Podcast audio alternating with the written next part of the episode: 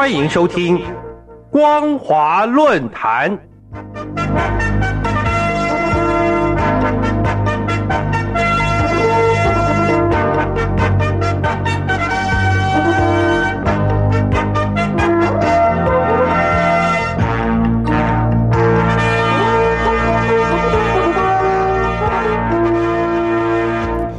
听众朋友，大家好，欢迎收听光华论坛，我是黄轩。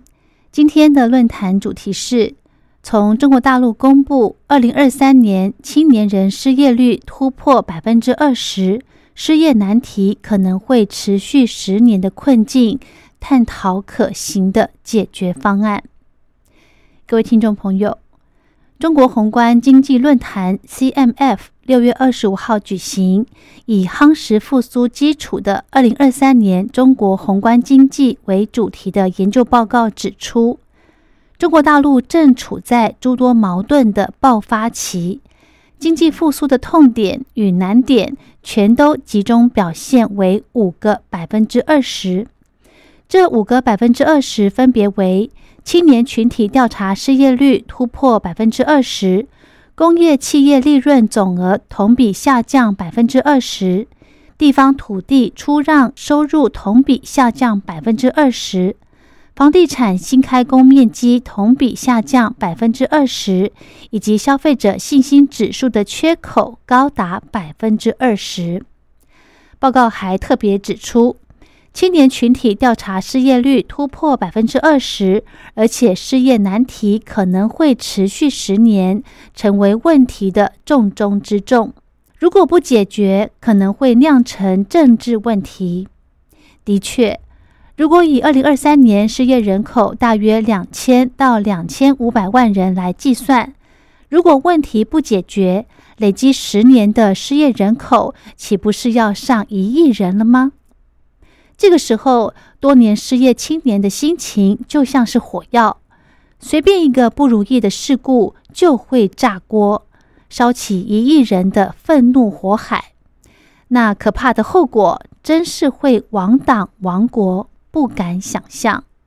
其实，静下心来，中国大陆失业率的攀升应该是可以预期的，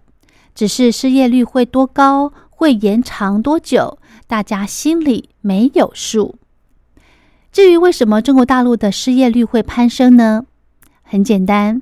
首先是疫情引起的全世界经济衰退。中国大陆作为世界工厂，而且是全方位的世界工厂，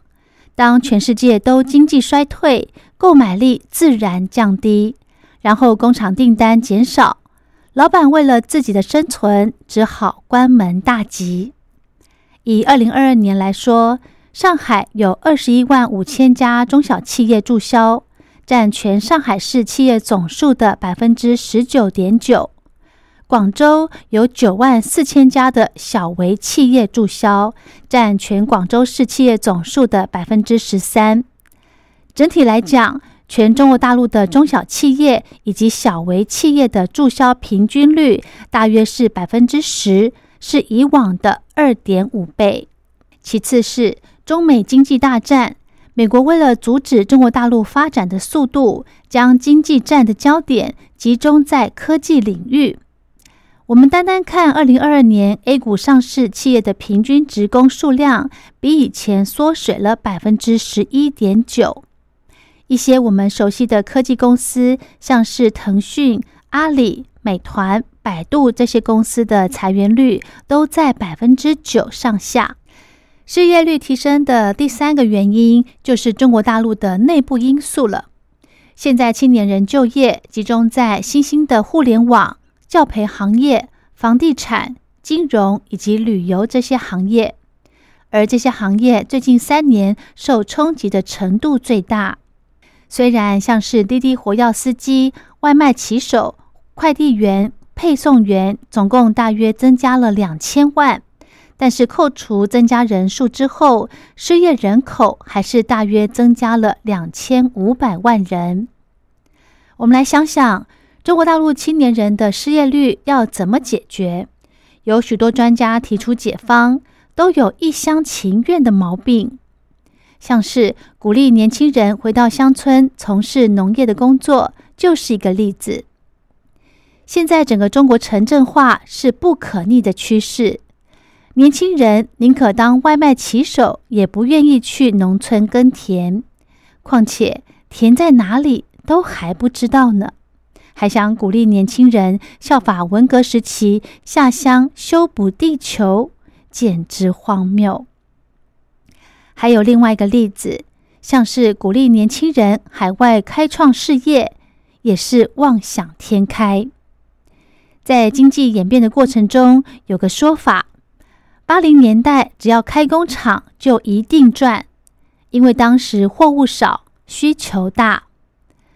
零零年代必须要会贸易才能生存，因为货物的生产和需求数量已经相当。到了现在二零二零年代，唯有大数据、大智能，像是 Chat GPT、大贸易才能生存。各位听众朋友，回想我们前面提到的，中国大陆的中小企业、小微企业注销平均率大约百分之十，是以往的二点五倍，就知道鼓励年轻人海外创业是不可行的方案。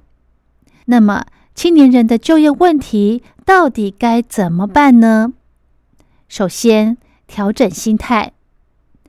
失业的青年正好是建立中国大陆经济内部大循环的生力军，多派员学习台湾一乡镇一特色的乡村经济，让更多年轻人发挥智力，解决家乡产品的销售点，创造家乡文化特色，办民宿、办旅游以及心智训练活动等等。既提升了服务业的水准，也让年轻人在选择当外卖骑手之外，看到自己的创造力以及价值，也提升了国家的软实力。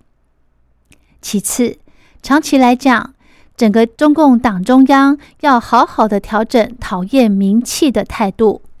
好好的落实习近平说的，把民营企业和民营企业家当做自己人。重新的检讨对阿里巴巴的巨额罚单，以及腾讯游戏版被停发的处分，还有房地产行业三道红线的融资限制，以及消灭教育培训行业的检讨。如此，民营企业或许在感受到中共党和我一家人的温暖之后，增加聘用年轻人，就能够解决年轻人的失业问题。因为根据国际知名的财经杂志的统计，民营企业在城镇劳动就业岗位所雇佣的人员占了八成以上。民营企业兴盛，国家经济才能蓬勃发达。